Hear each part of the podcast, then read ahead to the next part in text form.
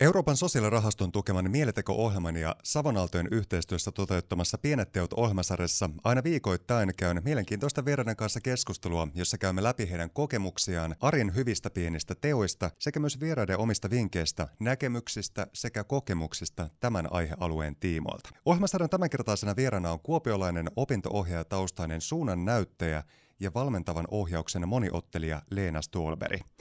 Leena, elokuuta ja loppukesää tässä parhaillaan eletään ja vietetään. Miltä se elämä tuntuu juurikin tässä hetkessä? No aika mainiolta. Elokuu on mun lempikuukausi ollut aina ja, ja tota, mä tykkään kun arki alkaa ja alkaa ne arjen rytmit. Minkälaisia arjen ahaa-elämyksiä sä oot viimeisimmäksi muun muassa Leena Stolberg kohdannut? Oh, no mä, mä kohtaan niin jatkuvasti niitä. Niin kuin sanoin, mä tykkään, mä rakastan arkea ja, ja jotenkin niin kuin mä havainnoin sitä myös sillä silmällä, että mitäs kaikkea kivaa tässä on. Ja, ja yksi esimerkiksi on tämä tietenkin nyt tämä meidän kaunis sää, mistä me on saatu nauttia. Kuopiossa viime viikonloppuna oli aivan valtavasti kaikkia kivoja tapahtumia, missä sai pyöriskellä ja pääsinpä vielä tuonne Kallaveden aaltoihin pulahtelemaan monta kertaa, niin ne on semmoisia pieniä elämyksiä. Ja sitten ihan, ihan mitä nyt tässä työssä on alkamassa syys, syysarjessa, niin tuottaa, tuottaa iloa, kun katselee kalenteria, siellä on taas tulossa kaikkia kivoja juttuja. Tuossa palaa oikeastaan kaiken ytimessä, nimittäin mainitsit tuon havainnoinnin. Ja mm. havainnointi monessa mielessä on sun työssä äärimmäisen keskeisessä ja merkityksellisessä roolissa. Leena Stolberg, kerro vähän tarkemmin siitä, että mistä puhutaan, kun puhutaan suuntapalveluista. No suuntapalvelut on tällainen yksityinen opintoohjausalan yritys, jossa mä kaiken ikäisille ihmisille tarjoan valmennusta, ohjausta heidän valinnoissaan. Et silloin kun ihminen on valintojen äärellä, kun hän miettii, että mitäs mä teen seuraavaksi tai mikä musta ehkä tulisi isona tai mikä musta tulisi seuraavaksi, niin sitten me pysähdytään niiden ajatusten äärelle tuolla suuntatoimistossa. Mulla on Niiralankadulla toimisto, mutta toisaalta sitten tänä päivänä otan myös paljon vastaan etänä asiakkaita. Ja tota, se aika paljon kiteytyy siihen sitten, että mitä sen pysähtymisen aikana tapahtuu ihmisen ajatusmaailmoissa ja, ja minkälaisia oivalluksia sieltä tulee. Ja minä sitten yritän auttaa ja tukea ja etsiä ratkaisuja siihen, että miten ne seuraavat askeleet otetaan. Se on varmasti aika kiitollinen tehtävä myöskin, mm. koska ihmiselämä on täynnä moninaisia valintoja. Me tehdään valintoja joka päivä. Mm. Ja se, että saa rinnalla kulkea ja myötä elää ja ehkä myöskin avata uudenlaisia perspektiivejä ja muutenkin kokemuspohjia tai näkökulmia ihmisille sitten heidän niitä moninaisten valintojensa ja teemoja ääreltä, niin se on varmasti aika todella palkitsevaa. No on. Mä oon tota, jos niin laskee sen, että kuinka monta vuotta mä oon opinto-ohjaajana ollut, niin mä oon ollut yli 25 vuotta ja mun otsaan niin kuin näet, niin on tatuoitu ohjaus. tota, mä, mä oon niin kuin rakkaudesta lajiin teen tätä kyllä ja siihen liittyy nimenomaan se, että tämä on tosi kiitollista työtä ja, ja mä niin kuin joka päivä sytyn, sytyn aina siitä, että kun mä saan olla ihmisten tarinoiden äärellä ja kuunnella niitä erilaisia haaveita ja toiveita ja tonkia myös sitten, että mitä kenestäkin löytyy vaikkapa liittyen motivaatioon ja, ja niihin tulevaisuuden toiveisiin. Monesti kuulee todettavaa, että voi kun osaisi tehdä parempia valintoja, mm. mutta eikö voitaisiin myöskin ehkä ajatella asiaa niin, että jokainen valinta on juurikin siinä hetkessä ihan oikea ja pohjautuu juuri siihen kokemuspohjaan, missä se ihminen on. Että ei mm. ole olemassa käytännössä niin sanotusti vääriä tai huonompia valintoja, on vaan valintoja. Kyllä, se on just näin, että, että tota, mä oon kirjoittanut mun kollega Marjana Herlevin kanssa semmoisen kirjan kuin oman näköinen elämä, näin teet hyviä valintoja. Ja sieltä löytyy juuri tuo lause, että ei ole olemassa vääriä valintoja. Se on useimmiten niin, että ihminen tekee valinnat siinä hetkessä. Ja, ja sitten kun hän tarkastelee niitä myöhemmin, niin hän voi todeta, että no tällainen valinta tuli tehtyä ja se vei minua tähän suuntaan. Että et harvemmin niin päin, että sitä jotenkin miettisi, että nyt tämä oli ihan, ihan väärä valinta. Leena Stolberi, mitenkä sinä päätit puolestasi valita omassa elämässä juuri sen, että lähdet näiden työteemojen äärellä operoimaan? Ah, no siis jos lähdetään ihan tuonne niin lukioaikaan, kun mä olin, olin lukiossa ja mä mietin, että mikä musta tulee niin sanotusti isona, niin tota, mä silloin tiesin ainoastaan yhden rakennusaineen siihen mun ammatinvalintaan, ja se oli ihminen. Ja kuinka ollakaan sitten, niin pikkasen mutkien kautta löysin, löysin ohjauksen maisterikoulutuksen tuolta Joensuusta, ja sieltä valmistui siis opintoohjaajaksi ja psykologian aineenopettajaksi. Ja se tie vei mut sitten takaisin siihen lukioon, mistä mä kirjoitin. mä olin kolme vuotta Joensuussa opiskelemassa ja sitten mä palasin sinne Kuopion Lyseon lukioon ja, ja tota, sijaiseksi, mutta sitten yhtäkkiä mä huomasin olemani virassa ja sitten mä olinkin 17 vuotta siinä, siinä hommassa ja kyllä mä voin sanoa, että mä oon aina kokenut, että mä oon oikealla alalla. Jo silloin opiskellessa musta tuntui, että wow, että tämä on nyt kyllä just se juttu, että se kohtaaminen ja, ja, ja sellainen läsnäolo ja ihmisten elämänkulut ja ammatinvalinta ja elämänkaaripsykologia, ne kiinnosti. Mutta sitten äh, mä oon kirjoittanut kirjan myös tästä sitten tästä siirtymästä ja omasta ehkä, ehkä niin kuin voi sanoa, että ratkaisevimmasta valinnasta, mikä liittyy sitten yrittäjäksi ryhtymiseen, niin 2013, kun mä jäin vuorotteluvapaalle, niin mulla jotenkin niin kuin, mä olin ehkä vähän kuormittunut siinä silloisessa työssä ja, ja siellä oli paljon semmoista, semmoista oman uran pohdintaa ihan vuosien takaa, joka sitten kun pysähdyin, niin kuin usein käy, että kun ihminen pysähtyy siitä oravan pyörästä, niin alkaakin löytyä kaistoja ajatella, että hetkinen, mitäs mä oikeasti haluan. Ja siinä kohtaa sitten mulla iski kuin salama kirkkaalta taivaalta se ajatus, että mun täytyy tehdä nyt jotain. Ja se jotain oli sitten, perust, että perustin oman ohjausalan yrityksen. Ja kun kerrot tuossa sitä, että sulla on aina jotenkin kristallin kirkkaana ollut kaiken keskiössä se ihminen, mm. Leena Stolberi, mitä sä oot oppinut ihmisistä ja ihmisyydestä näiden vuosien aikana? Oho, nyt tuli iso kysymys. No varmaan kaikista tärkein asia on se, että jokaisesta ihmisestä löytyy potentiaalia johonkin.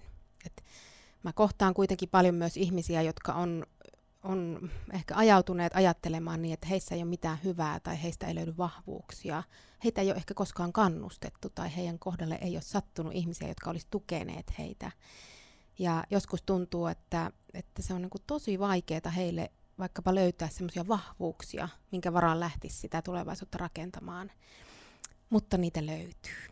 Ja, ja ehkä myös sitten tänä päivänä, varsinkin kun nuoret kipuilee tuon oman paikan löytämisen kanssa, niin voisin niin kuin kaikille nuorille tekisi mieli halata, halata kaikkia nuoria ja rutistaa ja kuiskata korvaan, että se paikka löytyy varmasti. Se joku paikka. Ja sitten löytyy toinen ja sitten löytyy kolmas ja ei tarvitse lukittautua siihen yhteen valintaan.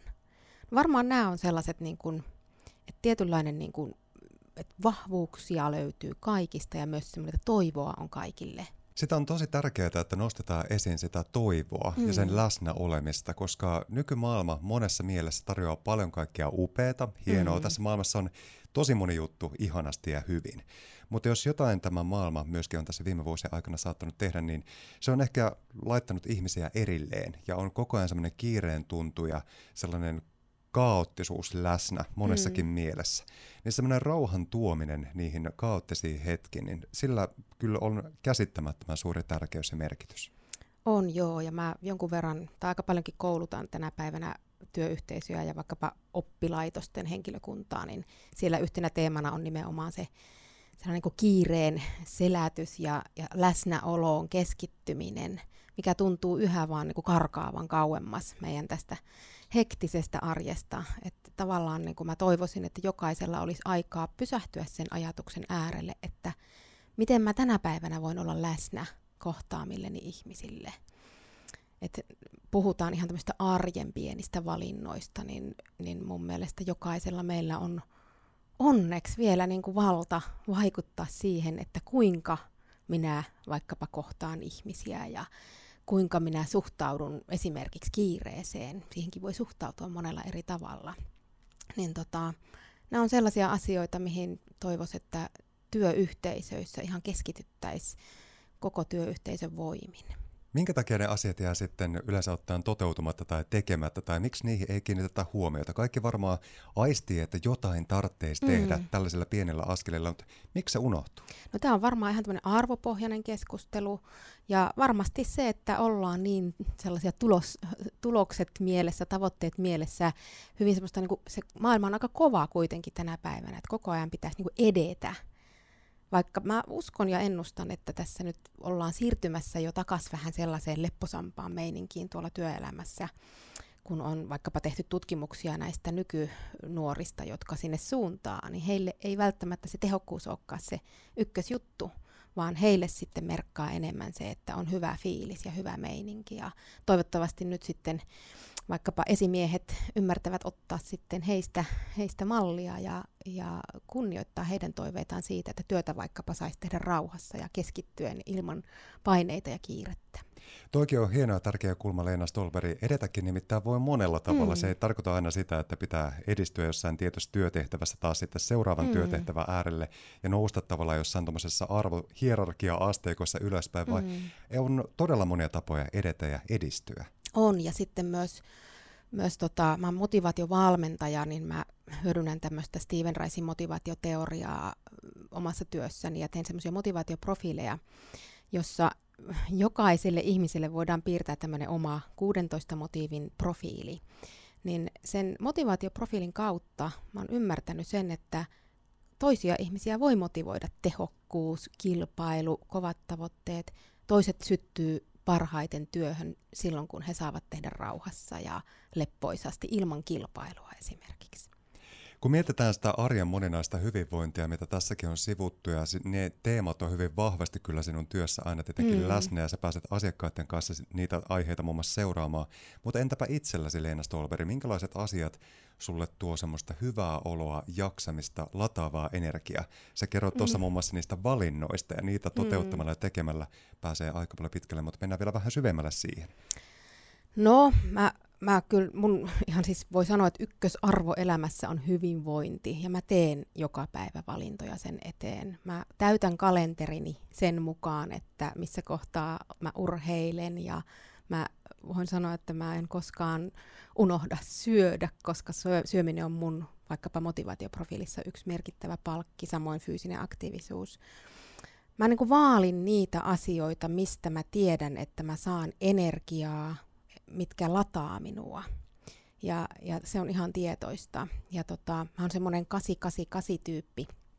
Tykkään niin siitä ajatuksesta, että kahdeksan tuntia unta yöllä ja sit vähintään, ja sitten kahdeksan tuntia noin työtä. Yrittäjänä se on vähän semmoinen liukuva käsite. Se voi olla neljä, se voi olla kymmenen, mutta noin kahdeksan. Ja sitten kahdeksan tuntia muuta. Ja useimmiten, kun tätä teetään semmoista harjoitustakin ihmisillä, jossa vähän kartotetaan näitä vuorokauden tunteja, niin se muu osasto on monesti se, missä pitäisi tehdä niitä hyvinvointiin liittyviä valintoja. Ja mulla se usein on, on kyllä niin kuin urheilua ja, ja kaikenlaista perheen kanssa huseeraamista, että tota, mä teen semmoisia valintoja. Sitten ihan jos mennään vielä konkreettisempiin valintoihin, niin mä aamuisin kun mä yritän järkkätä aamut niin, että mulla ei ole kauhean kiire. Mä jookaan varttitunnin, kun mä herään ja ehkä myös niin kuin otan ajatuksen matkaan, että, että minkälainen päivä tästä on tulossa ja, ja jotenkin niin kuin yritän elää kuten opetan, että, että, että se oman asenteen merkitys kaikissa päivissä on tosi tärkeä. Eli tuossa kaiken keskiössä on ehkä, voisi kiteyttää, että rajat ja rajojen laittaminen. No joo, ja ehkä mulle toimii rytmit. Mä tiedän, että kaikille ei toimi, mutta mun järjestyksen tarve on suht korkea, niin mulle toimii myös tietyllä tavalla niin kuin rytmit, että vaikka mä oon y- yrittäjänä irtautunut koulumaailmasta, niin mun elämä pyörii aika lailla siinä koulumaailman rytmissä ja, ja tota, tykkään tehdä asioita säännöllisesti. Ja, ja se tuo mulle virtaa. Sitten jos on semmoista epäsäännöllistä rytmiä, niin mä huomaan, että mun pitää oikein keskittyä sitten niihin asioihin, mitkä tuo mulle sitä energiaa ja iloa. Ja Leena Stolberi, sunkin työ, kun on täynnä ihmiskohtaamisia, mm. jotka on täynnä sitä lataavaa energiaa, mutta jotta pystyy antamaan itsensä niille ihmiskohtaamisille, niin pakkohan sitä on kuunnella on. sitä omaa itteensä ja omaa hyvinvointia mm. ja nauttia myös hiljaisuudesta. Kyllä, ja sitä mä oon ehkä tässä opetellut nyt viimeisinä vuosina vielä enemmän, että, että nauttii myös semmoisesta hiljaisuudesta.